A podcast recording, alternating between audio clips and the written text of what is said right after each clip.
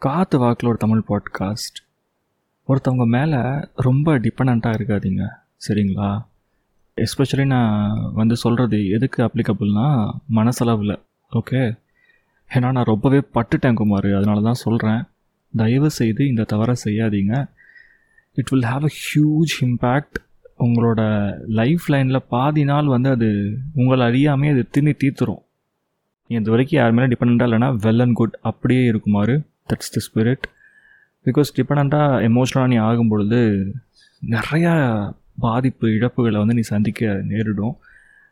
அதுவும் நீ வந்து கரெக்டாக நம்ம தப்பான ஆள்கிட்ட தான் முக்கால்வாசி நேரம் நம்ம தலையெழுத்தில் இருக்க டிசைன் படி போய் செட்டில் ஆகும் இந்த மாதிரி எமோஷனல் அட்டாச் ஆகிறதோ depend ஆகிறதோ. So you better avoid it சரியா? நான் எக்ஸ்பீரியன்ஸ் வந்து சொல்கிறேன் பார்த்து பண்ணு சரியா? உசுறு முக்கியம் நம்ம மனசு முக்கியம். Take care